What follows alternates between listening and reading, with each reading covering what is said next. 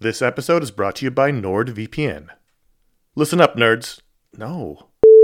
Good evening, Mr. and Mrs. America, from border to border and coast to coast and all the ships at sea. What? Hello, friends. Do you have a computer? Of course you do, because it's not 1987. Hell, you're listening to this on some kind of computer right now. But do you have a VPN? Oh, what's a VPN, you ask? Well, my friend, a VPN is a virtual private network and it offers two key benefits enhanced privacy and security online. But VPNs do a lot more than that. VPNs shield your IP address, change your browsing location, and make online life easier. It's all about safety and security, my friends. But like everything else in life, it's also about watching TV. Don't let your paid subscriptions go to waste. I use NordVPN to access my home content while I'm traveling. Wink, wink. Plus, secure your connection on public Wi Fi in airports, hotels, cafes, anywhere you go when you're traveling. There's over 6,300 servers in 111 countries, and you can find a nearby server for the best VPN speeds. NordVPN is easy to use. Connect with one click or enable auto connect for zero click protection. And it's got amazing speed. NordVPN is one of the fastest VPNs out there. And with just one NordVPN account, you can use it on six devices. It supports every major platform Windows, Android, iOS, Mac OS, Linux, even Android TV. I think those are all real. Don't miss out on all of awesome benefits for using a VPN. Go to nordvpn.com slash ifanboy today for a risk-free 30-day money-back guarantee. The link's in the show notes. Once again, that's nordvpn.com slash ifanboy. This show is sponsored by BetterHelp. Um, you ever feel like you really need to get something off your chest? This is this this is a, like a real thing. Like if you're mad, if you're upset, if uh, if there's something going on, like the there's there's often for me an idea.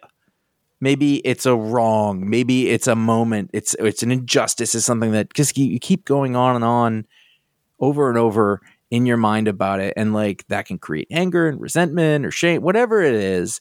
And very often, I have found I am not a therapist. I have found that when you let it out, when you give it voice, when you say it out loud, um, sometimes it makes you feel better because you you've expressed it, and sometimes it makes you realize like, oh, this is not a big deal, but I've, it's been stuck in my head. So you give voice to those things, um, and it can make you feel a lot better. And shock of all shocks, therapy is one of those things that can help you do that. It can help you be able to say those things in a place where you don't need to worry about the repercussions of it, work your way through it, uh, figure out coping skills, how to get around it. You know, find find ways to deal with that stuff instead of letting it fester. Um, if you are thinking of starting therapy, uh, if anything I said sounds familiar, you're like, oh, maybe my life would be a little better if I could deal with that kind of thing. You should give BetterHelp a try. It's fully online, it is convenient, flexible, it is suited to your schedule. That's the idea. That's what they're going for. Um, you can fill out a brief questionnaire to get matched with a licensed therapist. That's a big deal. You can switch therapists at any time for no additional charge. That that personal connection, I believe, to be super important. Again, I'm not a professional. Uh, get it off your chest with BetterHelp. Visit betterhelp.com slash ifanboy today. You get 10% off your first month. That is BetterHelp, H-E-L-P dot com slash ifanboy. You're listening to the iFanboy Pick of the Week podcast, episode 375, brought to you by Harbinger Wars from Valiant Comics and iFanboy listeners like you.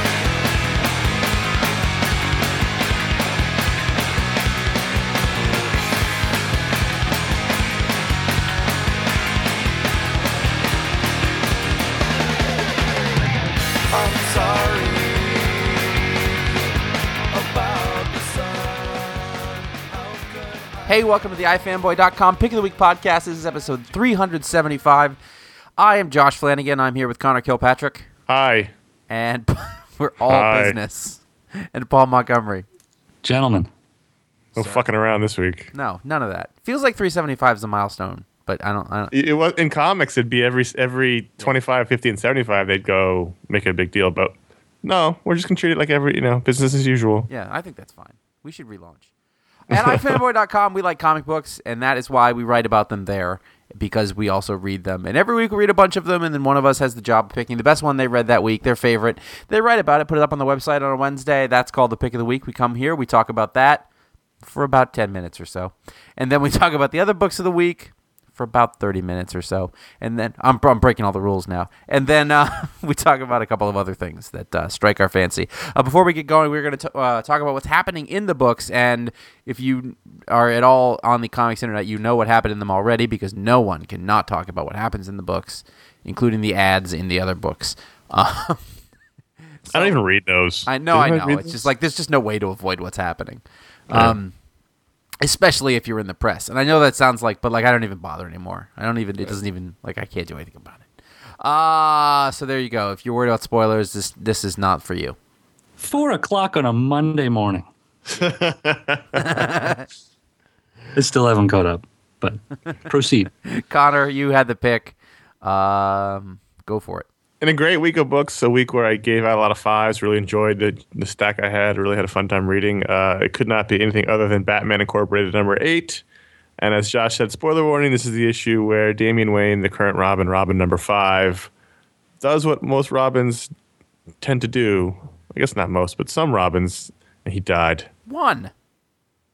One, yeah, I guess one. Whatever. But Dick Grayson, That's like the Jean Grey joke. Just a big. Dick Grayson got shot, and then he quit. So he didn't die, but Most of them just changed their name. Yeah. That's yeah. so most of them. or have their name changed for them. right. and then kept around for some unknown reason. Um, Batman Corporate number eight was the death of Damian Wayne, and this was, you know, the culmination of seven years of stories from Grant Morrison. He's been, you know, this issue twelve is the wrap up of this series, and this is his end. Uh, He's he's, he's talked about it for a while. This is the end of his his story, and it did begin with Damian. You know, the first story he wrote was Batman and Son, which was where they brought back the, the baby from from the Batman Son of the Demon uh, graphic novel, which DC disavowed for the longest time, and uh, brought in this new snot nosed little kid who was Batman's son, raised by Talia and Ra's al Ghul, and and uh, raised among the League of Assassins, raised to kill. And it's been seven years of ups and downs with Damian, but uh, this issue particularly I thought was very well done. It was very emotional. I thought he went out well. Um, Damian's a complex character, and I wrote as I wrote the review in that super long paragraph in the beginning. My feelings on Damian have gone up and down over the years, and I hated him at first. I, I liked him by the middle. By the end, I was, I kind of felt like he was unnecessary and boring, and kind of didn't need to be there anymore. So his death, I wasn't really upset by it, but I did feel it in this issue because Morrison really understands this character, and he understands that he is a little boy who, amongst everything else he is, he's a little boy kind of scared and kind of trying to win the, win the love of his dad, and he has more of his dad in him than than he has Talia, his mother, and. In this issue, he, come, despite being told to sit on the sidelines because all hell's breaking loose, he rushes in, saves the day, saves Nightwing, saves Red Robin, and uh, goes out like a hero. And I thought, you know, if someone's going to write the end of Damian Wayne, and whether or not this is the actual end, we'll find out. But we only can take issue by issue. If someone's going to write the end of Damian Wayne, it should have been Grant Morrison because he really got him the best, and he was really only uh, good for the most part under Morrison. There was one or two other times that he was all right, but uh, this I, I loved this issue. So I thought you actually broke it down for me fairly well. You know, when he worked, when he didn't. And I was like, yeah, those are all true. But I find that uh, when he when he did work, um, I actually really did like him a lot. And I thought in we same- loved him. We loved him a few years ago during the, the Morrison Quitely, you know, stuff. during that era, um, and specifically during, um, I actually really liked him during uh, Scott Snyder's first run on Detective, which is which is, you know, if you were to ask me, I like that a lot more than than the sort of run on Batman now that everybody's talking about. Um, and I think that what was a really nice nod to that in this book was that one page where you know Damian was like, "You were always my favorite partner," and it's sort of that that grudging, like when a little kid says something that's way older than them, but they still sound like a little kid, like because they're trying to sound, you know, uh, uh, adult and they're trying to sound, uh, you know, grown up, and and and that's what that reminded me of, and and you know, Damian is is at his best when when we do remember that he's a kid. He's incredibly. Um, able kid. He's a very intelligent kid, but he's still a kid. Um, and and like just that like one little bit, I was I reminded myself that I really did like him, and I really like him with with Dick Grayson. I think that that's a lot of fun. I was glad that that was touched on in here. Um, and and because of that stuff being in the first part of the issue, I I definitely I think I sort of felt it at the end. I was like, I don't want this to happen. And one of the things you I think really hit home is that he is a little kid when he's getting uh, beat beaten by and he's fighting that his evil clone. Talia has been cloned him a few times, and this is a fully grown version of him. Uh, he's getting beaten, you know, roundly in a, in a fantastic page, which we'll, we'll talk about Chris Burnham in a second. Uh, and a fantastic page, it's got 20 panels of him fighting this guy, and he gets smashed headfirst into a wall and beaten. And, and you realize, oh shit, this is a little 10 year old, and it's really messed up. Uh, and I think that was one of the things that made it so wrenching, also. It's really interesting because if you think about uh, the stuff that makes people mad, in comic book readingdom. Mm-hmm. Um, everybody, there's a lot of people who are still beside themselves on the horrible, horrible things that they have done to Peter Parker. Right. Uh, I'm putting up air quotes right now Right. because it's a, it's it's all a fake story. But either way, like I, I, there's there's something strange about often the little kid. Like you kind of want this feeling of security and well, the kid's there, but he'll be fine because it's a comic book, and that's the kind of sort of characters that they protect. Mm-hmm. Um, it's it's a little strange for me. I think that that they're gonna they're gonna kill a kid. Um, but it was strange to introduce him in the first place. If you're gonna think about it in that way. right. I think for the first time um, reading Damian, I, I, I tried reading this book with a child's voice in my head for the character. I don't necessarily uh, prescribe audio to, you know, like a, like like don't an act actual, it out in your actual room every- voice. I don't. Yeah, I don't. Yeah, with a cardboard tube and jumping around on my mattress. But no, but this time I actually tried to think of him as as a kid. He's he's ten. Yeah. Is that okay?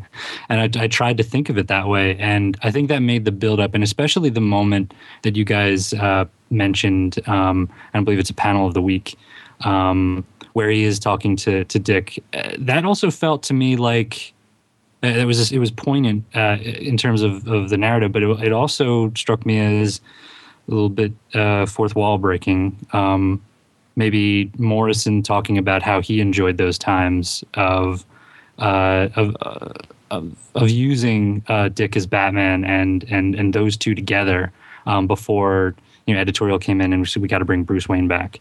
Um, so I thought I thought that was kind of interesting, like just as as commentary on his own run, um, and and those being that sort of being the the golden era of this run. Um, and it's it's it's it's amazing when you think about. It. You mentioned seven years. Um, that's so much mythology built up. I mean, it's Bat Cow and Right. all the stuff that Talia's been involved with, and um, so I, I really enjoyed the build up to this. I don't know. The the death felt like it. I mean, even though we have that page of the twenty action beats, um, which was amazingly drawn and sort of like a Tom and Jerry cartoon, like how hyperbolic it is right. um, where he's got like darts sticking out of him and stuff, and just beaten and bloody, both of them, and he's on fire at some point, and and um, you know, but I, I felt like the the death itself is very quick, and the issue was over before I knew it, and so I'm I'm actually really excited to see the next issue and to see the the fallout. Well, here's the thing: if this story worked as comic books are supposed to work, meaning mm-hmm. you picked up the issue and you're like, "Oh, this is an issue of a comic book with," and I, I know these characters, and I'm going to read this. That's what I say every time out loud. Right. But if, if that if it worked that way and you were to read it that way, then that suddenness of the ending would have Yeah. come as a surprise. It would have come as a jolt, and it was written in that in that way. I think.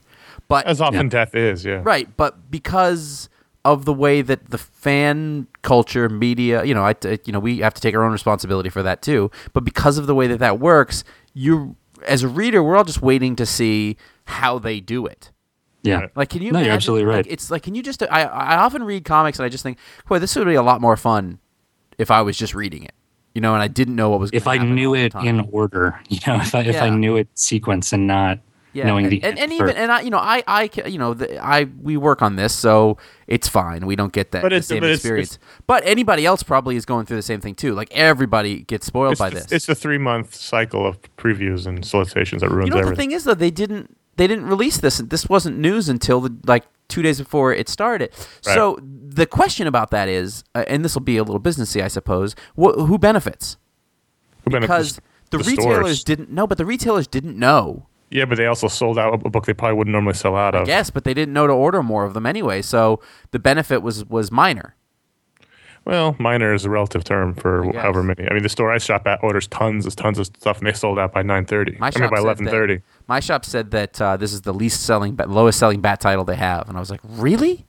They're like, yeah. I was like, Yeah. more than It's it's not it's not in Dark Knight? continuity. It's not you know what I mean. It's even though it is, people don't consider it to be, so they don't buy it. Anyway, oh, Chris Burnham uh, has been the story of this whole series. I thought, but I thought this issue particularly he did really well. Um, I keep looking at the little bit of business from that page we keep talking about with Damian and, and, and Dick, where he throw Dick casually throws the uh, smoke bombs over his shoulder as he's talking to him, which I didn't even notice the first I time noticed through. that. That was really nice. I liked that a lot. Um, and then going back to the Quitely, you know, and he's he's talked about a lot about Quitely as an influence, and I saw, you know, Tom and Morrison Khan talking about Quitely as an influence, and and going back to that you know, using this the sound effects as part of the art and the, the big boom with the explosion and the biff bam pow sock oof blap whap. You know, in, and I love that sequence where they go into the smokes and they come out, the, the bodies come flying out of it. Uh, we never actually see the fight. I love that sequence. Um, just just wonderful.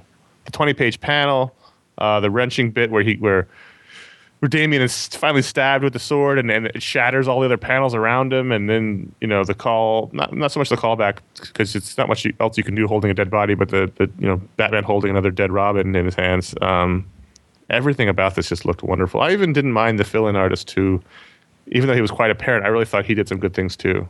Um, That was a weird thing. I assume they're you know trying to hit their deadline or whatever. Yeah, he's he's consistently had a guy doing two or three pages per issue, um, and uh, so he did this segment with, with Red Robin. But anyway, I thought Burnham is, you know, when this series ends in four issues, he's a he's a major player now. He needs to be on a major book. I, ju- I'm, I'm, I, it's really interesting that sort of from the first moment that we saw him, I think you know way back on was it Officer Downe? Was that the right? I don't remember if that was the first time I, he did that book. I don't know if that was the first time I saw him. Or not. Um, that Joe Casey book. Wait, that's Yeah. not the name. Is that the name? yes, Officer Downe. Yes. So many puns and names now that I've now lost track of all of them. But right away from that first time I saw his puns, I was like, I like this a lot. But at the time, and I at the time, I thought, well, this is just be a guy that I like, and we probably won't see him that often. Uh, and it's really interesting to me to see where he ended up. Yeah. uh, in, in a good way. I think that I think it's really cool um, that that this is sort of the stage that he got, and, and uh, you know that's the thing over the. I've I've actually gotten less interested in this series, but as I've gone through it, the thing that's kept me on this is I just I just keep liking to see what, what Burnham does every time, and I think on this Right. one you can see he he went all out, you know, and he he, he did he did his his whole thing, and also um, uh, Nathan Fairbairn on colors I thought did a really nice job on this one. Yeah, yeah, it's a great looking book, and so we're down a Robin. Could be we could be down one or two more, as far as I'm concerned. So let's get going until we return to the rightful place of having Dick Grayson be the the sidekick. It's fine. The only thing that the only I don't this story's fine or whatever, but I do not want to read six months or another year of Batman being depressed. That's what my only my only concern is is is, and I wrote this in the review how this is going to cripple the character because losing Robin a character is one thing, losing a sidekick, losing a ward, losing an, a but losing your son is a whole other other thing, and I don't know how that's going to negatively affect the character. They're either going to have to ignore it to a certain extent, or we're just going to have to wallow in it for. But they're not because all if you look, they released all the covers for the upcoming issues. They're all about him I for all the I've- books. I really feel like I've done this before. Like we did it. We You've never done it with him losing a son. That's No, a whole we other did it with issue. uh, we did it with Jason Todd, and we've done it. But that's you know, not to the a certain same. Extent It's with others, and we've done it with um. and also, Jason Todd was 1988, Yeah, we did it with and Sasha that was Bordeaux. a long time ago. We did it with Barbara Gordon to an extent. Like it's just his guilt thing, and it's like we, you know, it's very circuitous, and they keep adding more elements to make it more so. But I, I don't, I don't want to read those stories. I'm not interested in that. Well, you don't have to. Um, another book I love is Uncanny Avengers number four. Remender Cassaday.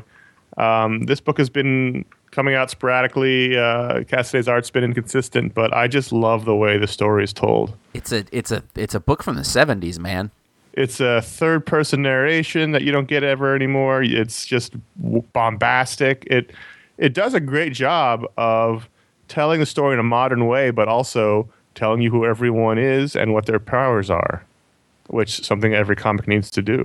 And it I went back and, and read all four of these together today, and uh, it's it's interesting because that that narration just comes in in issue three, right? And so it's it's it's a little bit jarring that it comes in at the middle of the storyline.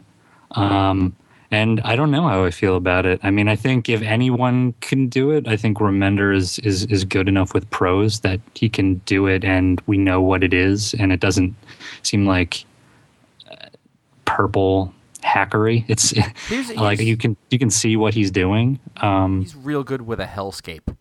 Yeah. That's what I've been really like. Most of his books that that like he does a lot of books where it's it's the world like completely gone upside down, all sorts, and it's, he's done it in a ton of them. and it's and it's in in in a, in a you know in a market where there's so many stories that are dystopias. This is one that I felt was really affecting. Um, Yeah. like I like I was like, man, the world sucks. you know, like it like you know the the the Red Skull brings up some some really um, i- insightful if if misguided points. Um, but there's there's there's a I think the thing is there's a bit of truth in what he's saying, and that makes it all the harder for Captain America to deal with it, and for us as readers to be like, this this is this is not a good feeling. But Yeah. then when you get that triumphant moment where Cap, um, you know, punches him out, um, and they do stand up to him, um, that feels really good. So. Other than there was a there was a nice Conversely, when emotional. He, he drops like a moment later. They drop into the puddle, and it's the most frustrating thing on earth.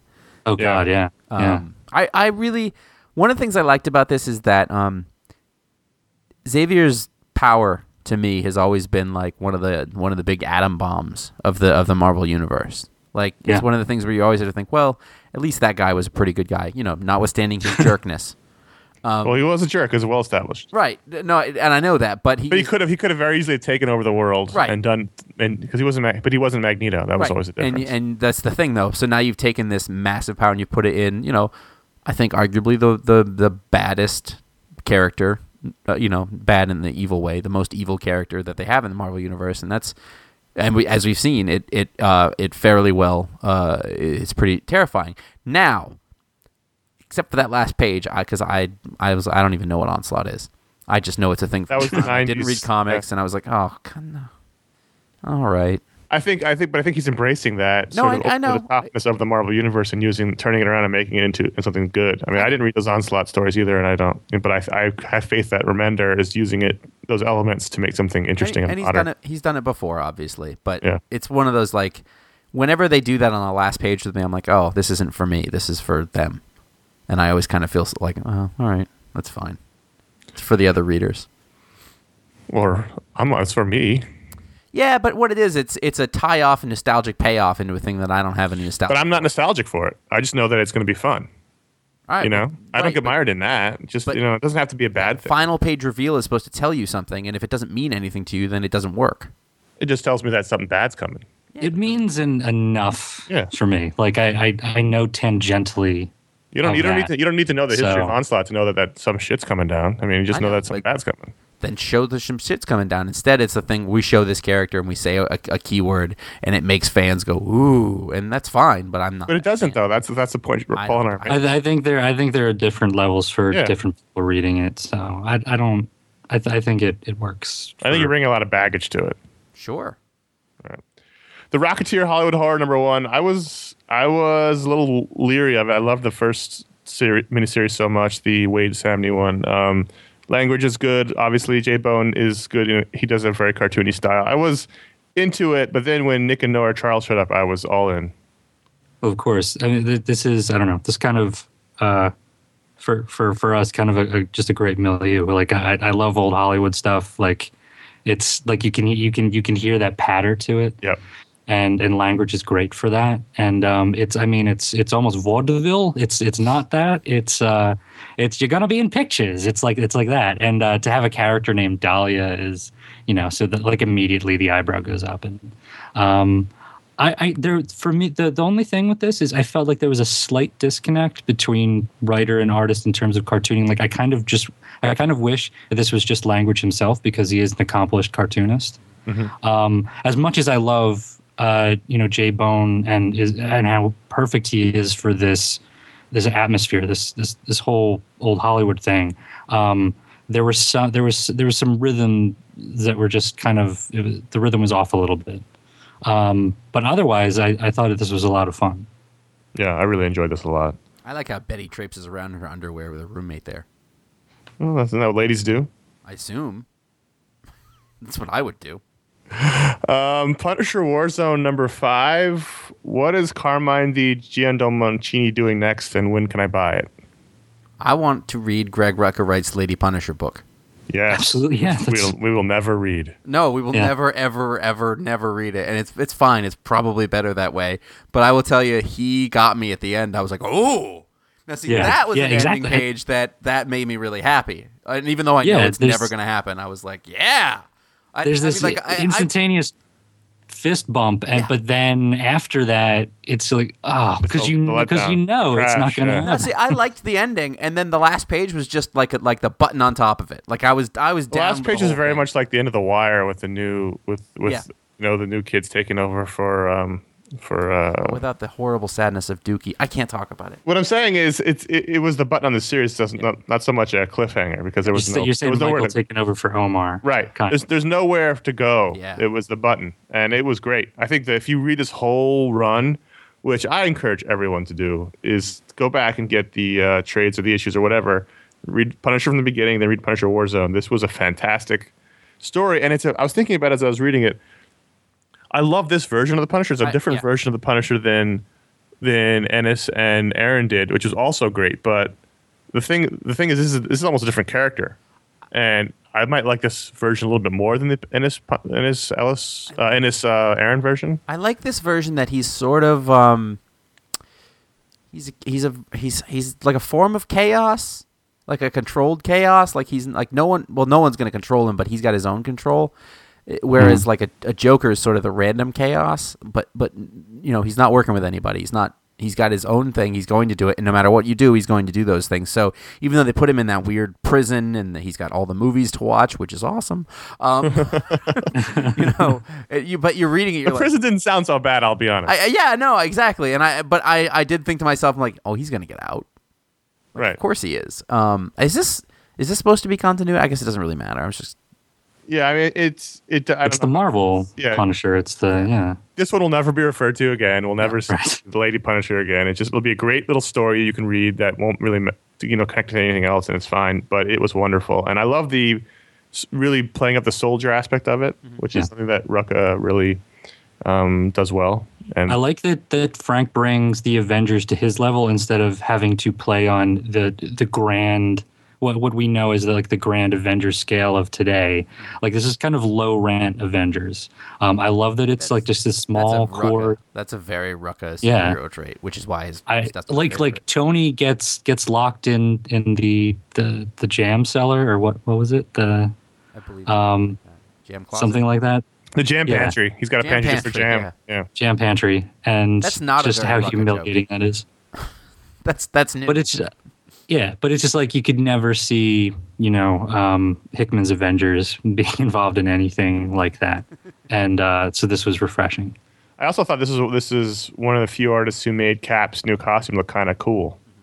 Like I really, I Yeah, love the way this book looks. It it's it's got a great kinetic energy to it. Mm-hmm. few things are always moving or crackling with energy, or and uh, it's great layouts. Wonderful artist. I love this guy. it was just a ni- it was just really nice that there was a um this is just an ending. It was just a Yeah. strong ending on a thing, and I, I I I appreciate that so much in reading superhero comics. 'cause You just don't get them very as often. Like you could just you could stop right here. You'd be like, that was the story, full story. Whether it's just the five you read or the whole thing. Now, Paul, I'm looking forward to this. Give us the Injustice Gods Among Us update. injustice gods among us so this is just me en- enjoying the roller coaster that is injustice gods among us There's um only this so is much you can take.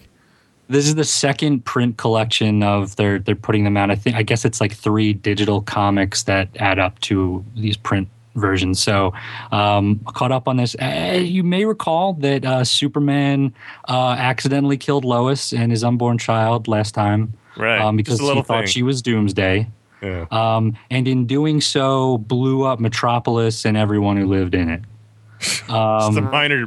It's another Monday for Superman. and Wah, yet, wah. gets crazier. Um, Superman killed the Joker. Right. Superman punches fist through the Joker. Um, he also almost killed Hal Jordan, uh, or it might be Kyle Rayner. It was a black-haired Green Lantern. Um, Well, let's if cross our fingers his that it was Kyle. Um, he sort of he was they, they were in a in in a pursuit through the sky. Superman was on his way to kill the Joker. Green Lantern was like, maybe not such a good idea for you to be talking to the guy who made you accidentally kill your wife and unborn child. Um, and Superman zapped his ring. Um, and so he fell, he was in regular street clothes falling through the sky. Superman caught him and let him go. And then just, you know, he destroyed the ring. Um, and, and killed the Joker. Uh, the second bit is Harley and Green Arrow, and they had this weird kind of flirtation together. Um, and they went to the Arrow Cave, He which I guess is a, it's a thing. Yep. That's a thing. Okay. Oh, and in the she's a- beginning, he had an arrow cave, an arrow car, a sidekick, a sidekick, a clone, a clown villain. I mean, he was Batman in the beginning. I was I was not aware of that, but they, but she says, "Well, arrows don't live in caves. Why isn't it just the quiver?" And he's like, "That's actually better. That's a good idea." Um, and so they, they have an interaction. Then then the next one is Superman goes to Bialia, Mhm. one of the uh, the Arab nations of the DC world, When was the and last time we saw Bialia? We've seen it recently, uh, or maybe that was a Teen Titans cartoon. I, don't- I can't remember, but it's been. what's around. the other one? Was it in Checkmate? Checkmate was in, it was in Checkmate a lot, yeah. Someone in fifty. Which, by the way, Josh was like five years ago. I, I've if, you're, if you're keeping track of how fast things are moving, I I'm getting know. a lot of that lately.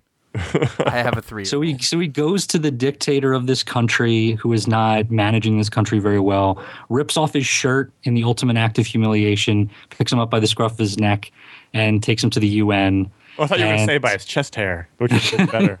He grabs him, and um, the guy would get, was very concerned. He was covering himself. I guess he was he was very self conscious about his nipples, and um, took him into to have this press conference. Superman is so angry, so frustrated that he's gripping the podium so hard that he, the the podium is bending under his hands. Um, Is this the, he- is this the evil Superman from Superman three?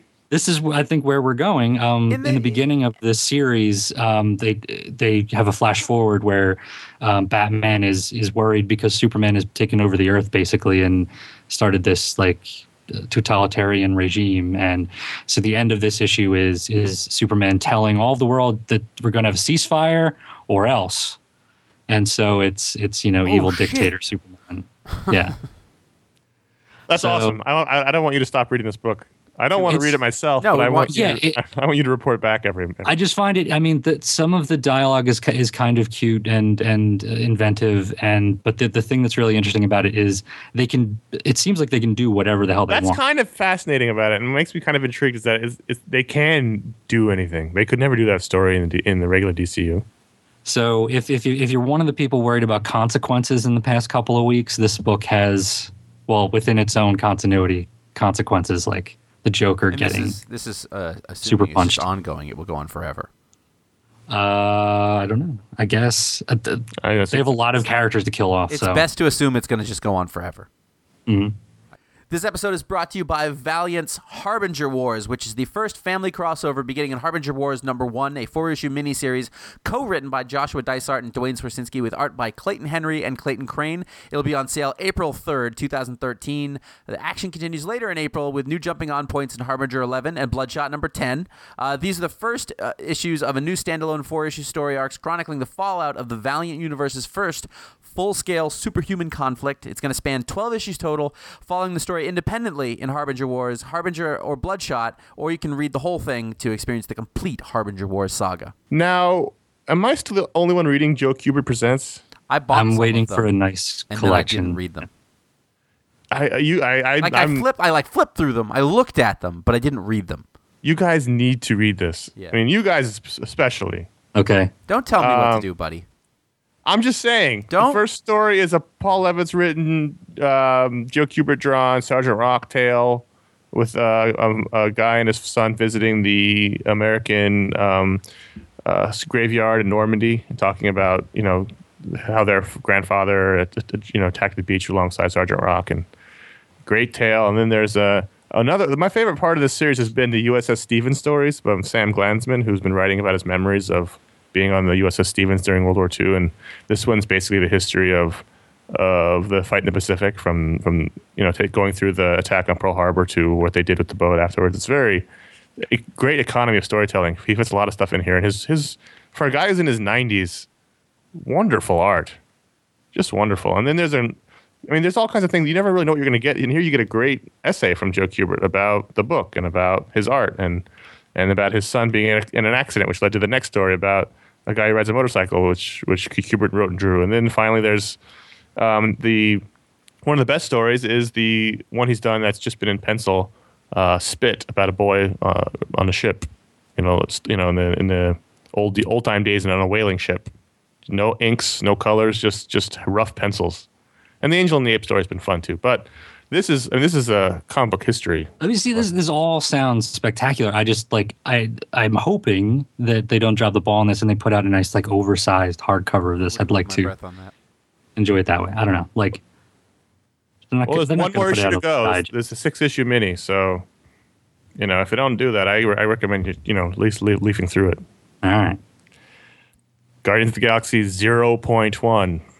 It didn't do it. Is this just me? Yeah. Uh, no, yeah, Didn't- no, this Oh, the okay. man has to draw a line, and this is where This I'm is, drawing. I a mean, this is the future of Marvel now. Mm-hmm. This is this is where it's going. We got the the movie coming out soon, so I was excited. The problem with this, aside from why the hell are they doing point one? Well, this if, if anyone ever wondered if if the numbers are important, Marvel's telling you they're not. If see if if something is called number zero point one, it shouldn't also be three ninety nine. It should be like their free comic it book. should be day a, it or should be a tenth of that. It should be thirty nine cents. right, but It should just be number one. That's probably more correct. Yes. so So marketing make this and matter like a number one aside, issue, but not really. Right. Um, Or not even a zero issue. Yeah. The a other problem is this comes right on the heels of Nova number one, and it's a very similar sort of story because this is about uh, Peter Quill, Star Lord, as as a lad, and it's also it it, it uh, is fairly reminiscent of um, Starman, not the not the James Robinson Starman, but the Jeff Bridges Starman. Ooh. Um, which uh, it's been a while, but I believe that's he comes to Earth. He's an alien, Yes. And he knocks up Marion Ravenwood Very, by yes. the end. Yes. Maybe Yes. right. Spoilers. Okay, it's not ET. I've never seen ET, so I, I could be mixing those Wait two a up. minute. Hold on. Hold Uh, on. all right, Stop the show. You haven't seen No. ET? I haven't. Um, so I, I just know there was a scary ET plush doll in my grandmother's basement, and it scared me more than once. Um, But you've seen Starman. I have seen Starman. Starman's great. You know what? I was actually about to let Paul off until that part. I was like, well, listen, it came out probably it was before you were born. Uh, You know, it it doesn't mean the same thing to you, but you have- Maybe it came out on Blu-ray, and I and I got it on Blu-ray. Hey, Because but no, um, but, Blu-ray no, obsessed. But you saw you saw Starman, which uh, ET also came out on Blu-ray, so I really have no excuse. Anyways, this is, and it's also a little bit. It reminded me a bit of uh, Looper, um, in ter- not in terms of time travel stuff, but in terms of uh, Emily Blunt's character from that movie, um, because Peter Quill's mom is the Marion Ravenwood character, and um, she's like gun-toting, living out on her own in the in in the wilderness in the country, and at the end, it's just like uh, you know he. So we get the. Uh, you know, conception, and then he has to go back into outer space. Peter Quill's dad, and then we see Peter Quill grow up. His mother gets murdered, and then at the end of it, he says, "Well, and that's how I ended up out here." Tony Stark, who's joining Guardians of the Galaxy, and um, it just very kind of rote at the end. And um, I just, I just want number one. I don't. Does anyone eat Dutch apple pie? I don't know where we're going here. I don't know Is either. this I'm on the trying script? to parse. What the It's a, hell? it's a major plot point in Starman. All right. This next book I don't know. I've never of, seen Starman. and it's a great movie. First of all, uh, I don't believe you, Matt, most of the time. Um, I've never heard of this book, and I'm scared because I don't like to talk about books I've never heard of. Oh, Amala's Blade Number Zero by Steve Horton and Michael Dialynas. Dialynas. This is it's a new book from Dark Horse. Um, there's a bit of it in uh, in Dark Horse Presents, and um, this is again this is sort of a preview for the full series, which is going to be coming out um, in in uh, April, I believe. So um, this is this felt very much to me like an Oni book um it's it's it's seemingly all ages it's about this girl pirate and or, a- or a privateer and she's um storming this ship of these sort of steampunk guys who modify themselves with you know like they augment their bodies with sort of cyborg parts but they're steampunky in a way. And it's um it's a very expressive very very lively story. And the the hook sort of is that amala um this uh, spunky girl pirate um is being followed around by ghosts of all of these people from her past like her her dad as a ghost is uh, is helping her through her her journey. And um, I got reminded in a way of of, of my chi- my childhood watching uh, Pirates of Dark Water, which people apparently didn't like, but I thought was awesome. Um, I have found Josh, I don't know what that I've- is. I, I literally I checked out like ten minutes ago because we just keep referring to stuff I haven't seen.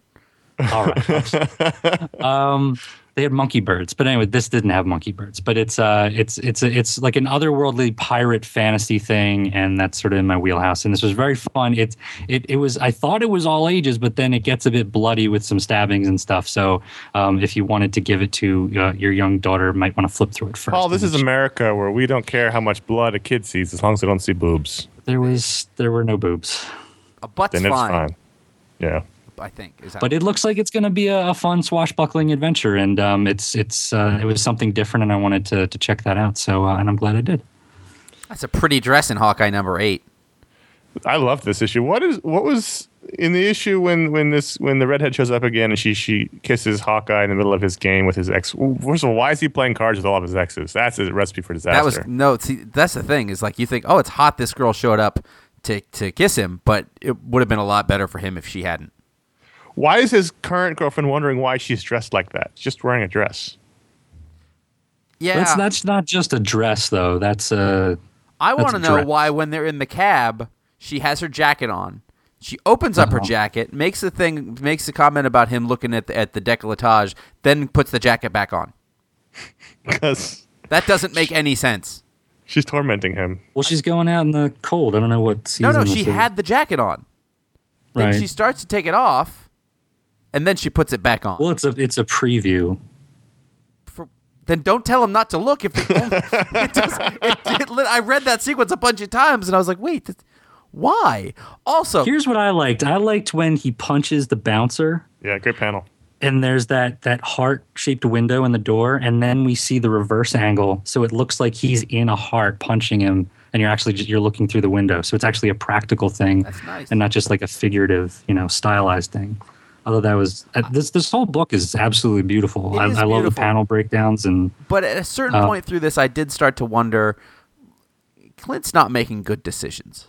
But that's his character, right? I mean, he, he screws up. No, I mean, not really. That's not how that's I've, they- I've known this it. Absent book for this, one. is- this version of him totally is. Yeah. So. It just, I'm fine with humble. this being this version of Hawkeye, and yeah. and I, and I love the interact in the interaction between the two Hawkeyes, where she's dropping him off in, in her in her purple uh, beetle, and is and Her- it- I'm- it's sort of like a reveal that they've been flirting in the back of the car, and then you realize that there's another person in the scene, which is always No, a- I, a I great really like. I actually really like Kate in this.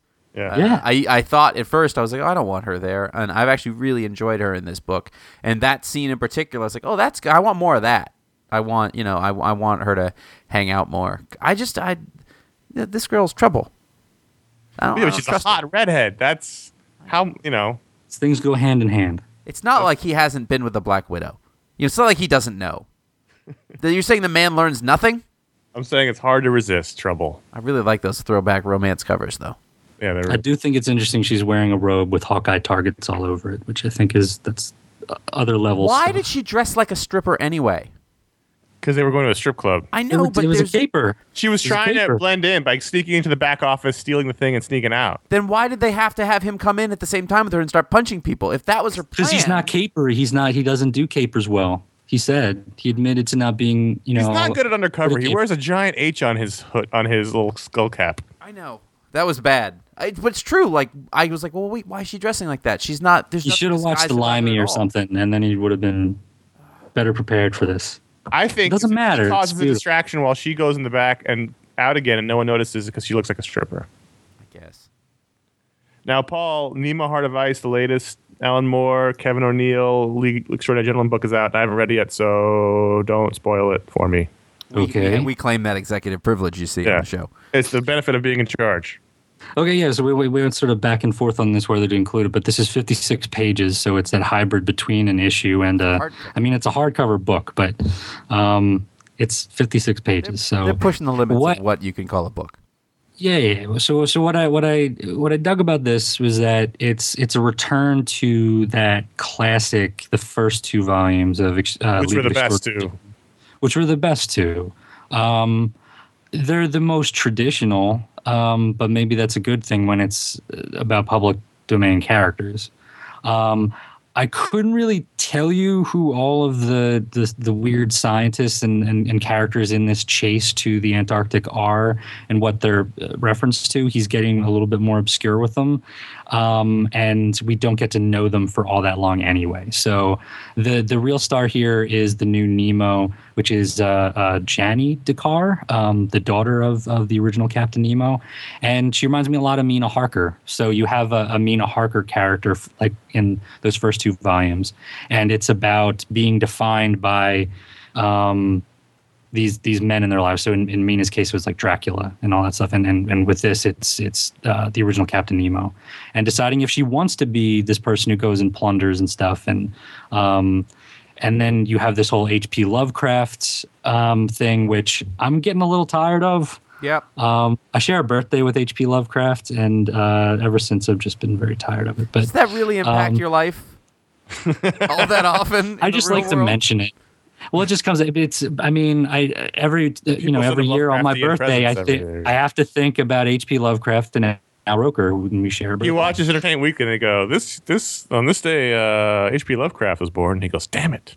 I guess. and they're not mentioning my name yet. I haven't made it. I've got to surpass the I, I really, so- I have gotten over the the use of the term Lovecraftian. right. That no longer means anything. I should also note that my birthday uh, is shared with uh, Henry Wadsworth Longfellow, and I went to Longfellow Elementary School, so we got cupcakes. I, Uh, I mine is shared with Bob Kane, strangely enough. No shit. Also Fred Durst. So it's too bad. He, it's too bad you didn't share it with Bill Finger. Right, That the would creator mean of Batman. something. Yeah. yeah. oh! Batman Yeah. jokes. Ooh. Uh, so that uh, those are the books we wanted to talk about this week. Was I thought it was a great week of books. I really enjoyed my stack. Uh, if you go to fanboy.com slash comics, you can make your pull list. You can see what's coming out every week. You can rate and review your books, and you can also choose your own pick of the week. We like to run down the top five picks of the week as chosen by the audience at the time of recording. If we, so you can you know get into the action by going to fanboy.com slash comics. And the number five most picked book was, and you're going to note the numbers on these books, but the number five was Young Avengers number two with 1.9% of the votes. Number four was Punisher Warzone, number five with 2.3%, which I like seeing in the top five. Makes me happy. Uh, number three was Guardians of the Galaxy 0.1 with 4.8% of the votes. Number two was Hawkeye, number eight with 5.2%. Number one, Batman Incorporated, number eight with 75.8% of the votes. Boom. Bob So it was a close week. Batman Incorporated number eight. It was a close week. I feel like I feel like we can't talk shit about modern comic creators, so why not just go all out on the old guys? Oh God. Oh, I don't want to. I don't want to go into this. It Oh. hurts. I know. You can, you can also at ifanboy.com slash comics you can uh, write user reviews of your favorite books, and we like to run down a couple of them on the show. And uh, Josh is going to kick it off with uh, the first one. Invasion Force said of FF number four. That's the title. That is not an abbreviation. Give the story a five out of five, and the art a five out of five. Pick the percentage is one point five percent, just missing our top five. FF number four is ridiculously sweet and cute, but surprisingly successful. This concept, in lesser hands than those of Matt Fraction, could have gone terribly wrong, but Fraction deftly handles both the comedy and the romance in this done-in-one story.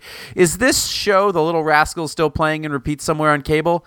If you're if you're familiar with the Rascals concept, you will recognize the tone of this stories. The Moloid children have a crush on She-Hulk, and they are determined to keep her from smooching Wyatt Wingfoot during a date. So they enlist the aid of Bentley 23. Bentley devises various evil mastermind schemes, all of which go awry.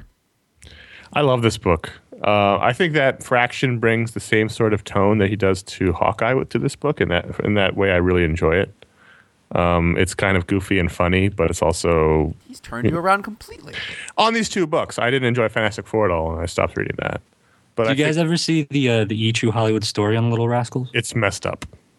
They all die horribly. Yeah, it's really even the messed up. dog. The dog gets poisoned. Sorry. It's it's really bad. That show was cursed. But this is a fun little uh, one shot issue, as as Invasion Force said. It is it is you can pick it up issue four. She Hulk goes on a date. The Moloids all have crushes on her, so they try to break up the date. But all of their schemes end up making the date more romantic, which blows up in their face because then she smooches White Wing. Foot Spoilers. Uh, so great, great, and Mike Allred art. He he really excels at making She Hulk look uh, big and brawny, but also feminine and attractive. So that that's a really hard line to to walk, and he does it really well. Next, All right. Next up, G. Hostman or Ghostman writes of Aquaman number 17 Story a five out of five. Art a four out of five. Uh, power percentage one point five. Johns has taken his sweet time in building a world around Aquaman that I want to read about and spend time in and see the characters that he has populated it with. I am now fascinated by it. There are multiple storylines that give this book an epic feel and a must read for any DCU fan. This is good stuff. This title is vintage Geoff Johns, the same Geoff Johns that gave us Green Lantern Rebirth and the incredible JSA, not the Geoff Johns that gave us the new 52 Justice League. There is now a passion in this title that was not there in the beginning. And much like the characters in this comic that once made fun of the man that could talk to fish, I was wrong about Aquaman. It was a long review that started off in the beginning talking about how much in the beginning he didn't enjoy it and didn't and thought Aquaman was a joke and, and then how it's it's been building and it's come around in the book. It was a really well well written review. Um, this book I enjoy. I agree with him. This book is great. It's, it's one of the books that has stayed consistently good since the beginning. I, I disagree with him saying in the beginning that I enjoyed it too, but uh, when people talk about the best DC books still out there, I, I always put Aquaman in the top five. It's it's still really fun, and they sort of focused his character now that he'd gotten through the Throne of Atlantis storyline, and now he's sort of back to being protector of the seas. Uh, really good stuff. Paul Pelletier's his work is while not Ivan Reis level, it's still quite quite solid. So it's still a really fun book. Bring back the beard and you bring back me. I, I, I don't I, I agree. The only thing I don't like is the hair, and, and I think he should have a bit messier hair since he lives under the water instead of a really nicely, you know, cut freshly head cut head head. But uh, we'll see. Is he an asshole at least? No, I mean he's he should Aquaman. be an asshole. That's important. maybe maybe not. I can. Be He's- asshole. He's uh he's he's a little grumpy. So go to ifanboy.com slash comics. You can rate and review your books. And if you go to ifanboy.com slash Amazon, you can help out ifanboy by making all your purchases through us. It doesn't cost you a dime, not even a nickel, not even a penny, which they may or may not be getting rid of. It's the uh, only thing it does is cost Amazon. So if you go there, you can you get sent to through a link to Amazon proper. You do all your shopping as you would normally, and we get a little piece of the pie, and it really helps out. Pay the bills, pay you know pay the server costs, pay the people costs. We have very expensive caviar tastes at lunch, and it doesn't, you know, money doesn't grow on trees. Give me the So- money. So go to fmi.com slash comics. Send it to me. It is a way that you can help out without costing yourself anything, and it is very effective, and we appreciate everyone who does it. I would like. now- I would like the money. Let's read a couple of emails. The first is from Adrian Z, who writes and says, With a new direction about to hit the Green Lantern corner of DC, I was wondering what each of you would like to see moving forward. What stories do you want told? What characters do you want to see more or less of? Who would you like to see given the reins of the GL books? And this was written slightly before they announced the new creative team, so we know who's coming on. But um, I was I was thought this interesting because I used to love Green Lantern, and now I just have no interest in whatsoever. I just don't care. It was just any bit of enthusiasm has been flogged out of me systematically. And I know that sounds horrible, but it's it, the fact that you're think- saying it too means that I'm not all that off base. No, no, you're not. And the thing is, every time I think about wanting to jump back in, I see that they still keep all the books connected. There's a lot of there was. I think. I think what got me. I was like, okay, there's a change. Let's think about it. And then I saw how many titles there were, and I was instantly turned off. See, that, that didn't bother me so much as seeing they were all connected. Like, if, if I can read a Green Lantern story and not have to worry about reading Green Lantern New Guardians or, or Green Lantern Corps or, or Red Lanterns, then that's fine. But the fact that every time they turn around, it's a new Wrath of the Green Lanterns or whatever they're called, and it's all it's constantly a, a story of connecting them all. I don't I don't want to read all those books. I don't. It's, it's become sort of this Power Rangers thing with the, the color coding, and I, I know that's kind of a cliche criticism to make, but that, No. that's sort of how I feel. But The color coding was I mean, a great idea in the beginning. It was really And- fun in the beginning, but they That was just a it's long time ago. yeah. And it just it just becomes ridiculous. Like everything everything in the universe is is dictated by these the, the color codings and stuff, and it it just it gets a little self serious. And um, I think uh, Conor, you get you get your Green Lantern fix from the animated show. Yeah, right? I, I love the animated show. The animated show does deal with the different lanterns, but it's very focused. It's just basically Right, that's- about these that's the characters in space, you know, helping people, which is what I kind of want to read, and I or or or Green Lantern on Earth helping people. I just want to read a Green Lantern superhero story. I don't I don't want to read a sci-fi epic that goes through five titles, and that's So what? What would you do? Who would you who would you put on it to just do? Like, who would you want to write? Like, say that there's just Hal Jordan Green Lantern solo series, nothing else. Uh, I, I don't I don't think Fialkov is a, is a bad choice um, for writing some Green Lantern stuff. Um, my thing is, I, it's not about it's sort of not about the creative team at this point. yeah, point. it's not the concept. Yeah, It's just the concept, and I, Well, I'm not a Hal had- Jordan fan traditionally. And would bring. if anybody could, I'd like to see Jeff Parker on Green Lantern. Ooh, see that's That would- that would be that's fun, yeah. Thinking. I think that's a really good point. I think DC needs to get Jeff Parker. He's he sort of languishes over at Marvel. He's not amongst that top tier, and he gets put on books that no one reads. And he's a great writer. I think. and he's perfect I mean- for this because you have that He has that nice alien down. element that you can. Yeah. He's got a great imagination. He can, kind of go anywhere. I want. I'm gonna take that answer. That's a great answer. that's our official answer. We are agreed. All right, next.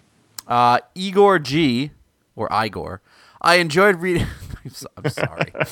how do you not do that? And how much does he hate that?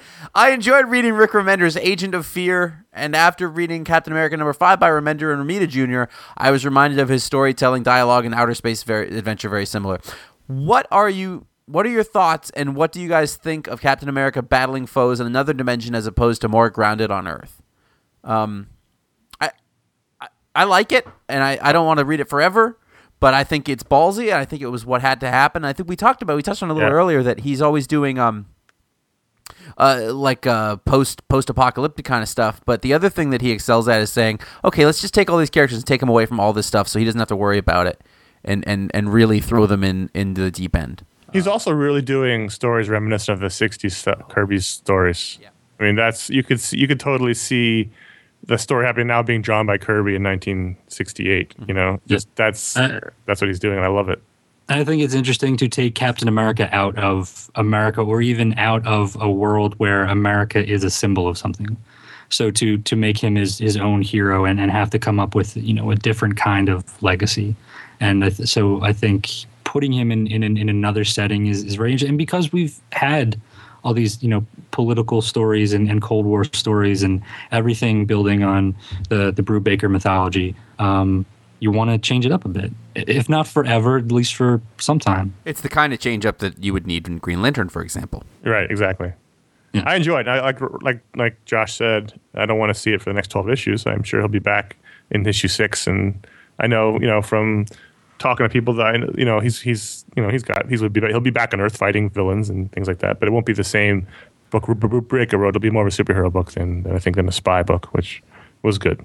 We did we had a lot of years of spy books. Now let's see Cat punch somebody. Next is Ashley from the UK who says, I've just re- reread Civil War and Wolverine Origin again. I intend to revert to these books every year or so. With all the new books you guys read, what are the ones you reread and read a number of times and will continue to do so and why? That's the first question. Everybody pick one. That just makes me sad. Like I literally like go look around my book and I get on my room and I, I have books everywhere. I get a lot of them sent to me and I have a lot that I bought and I get minor panic attacks that I don't have time to. But it's Preacher. Paul? That's a good answer. Um, What's although one I've just I've just read it recently for the first time. Uh, Infinity Gauntlet. That would be like a perennial for me. I Good like that answer. Interesting. That's a good one. Uh, I would, I mean, I could vary as I say Dark Knight or Watchmen, which are the go tos, but um, I was leafing through New Frontier the other day. And f- oh my God, I Great. that that's a book I'm going to return to often. Just, just gorgeous. Watchmen is another one. Watchmen is great for rereading. It gets Yeah, better every time you read it. And Dark Knight, I mean, it's a cliche, but I've read that almost every year since I was 10. So I haven't read it in probably a couple of years. We read recently for those shows we did, Paul and I, and I reread them then, and it still holds up pretty awesomely. Um, Ashley's next question is one I've thought of. Well, what's on my mind while reading Wolverine Origins is his claws are bone, pointy like a twig or a stick. Yet once he had the adamantium last laced to his bones, they are now knife or sword like with sharp edges. Surely they should just be the same as they were, just as metal bones.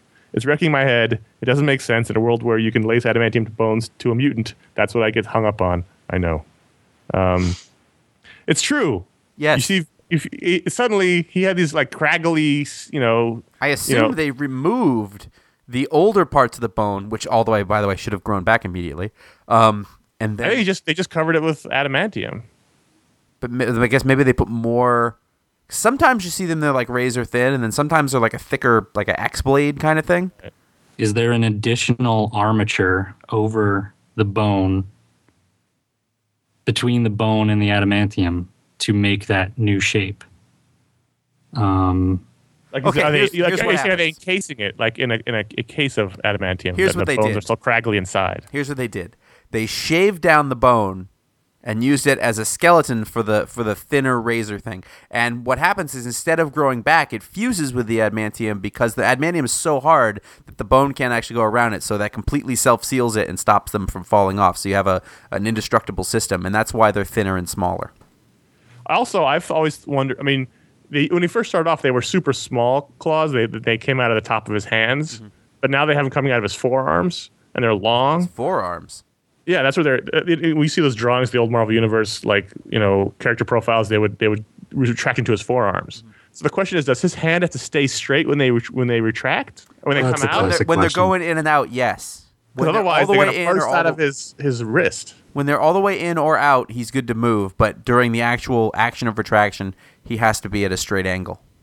So it's tough. Well, there's a whole lot that's hard about being Wolverine. It's true. Can't really get drunk, can he? He's he gives it his level best though. I mean, that guy loves beer.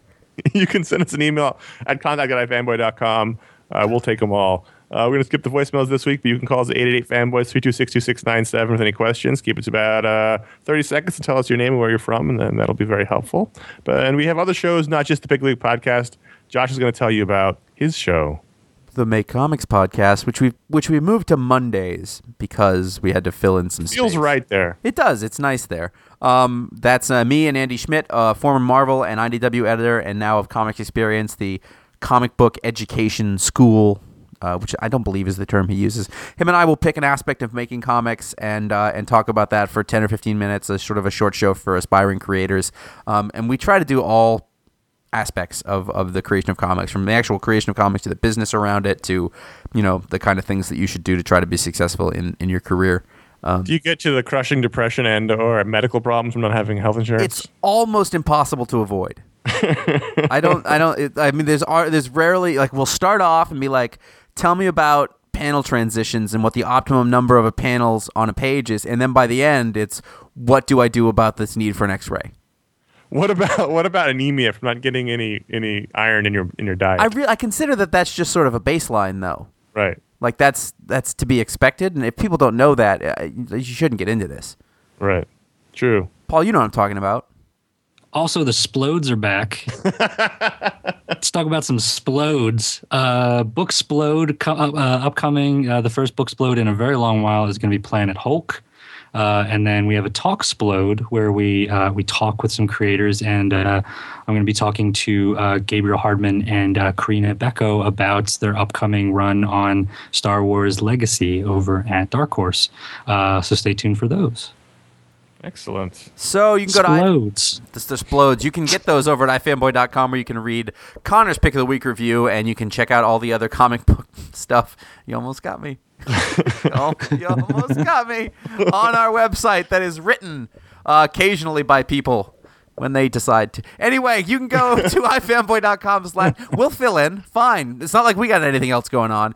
Go to ifanboy.com slash about to see the people who sometimes write for the site and their social networking links. And then you can go to twitter.com slash ifanboy to follow uh, what's going on as we release it, or the same thing could be said of facebook.com slash ifanboy as well.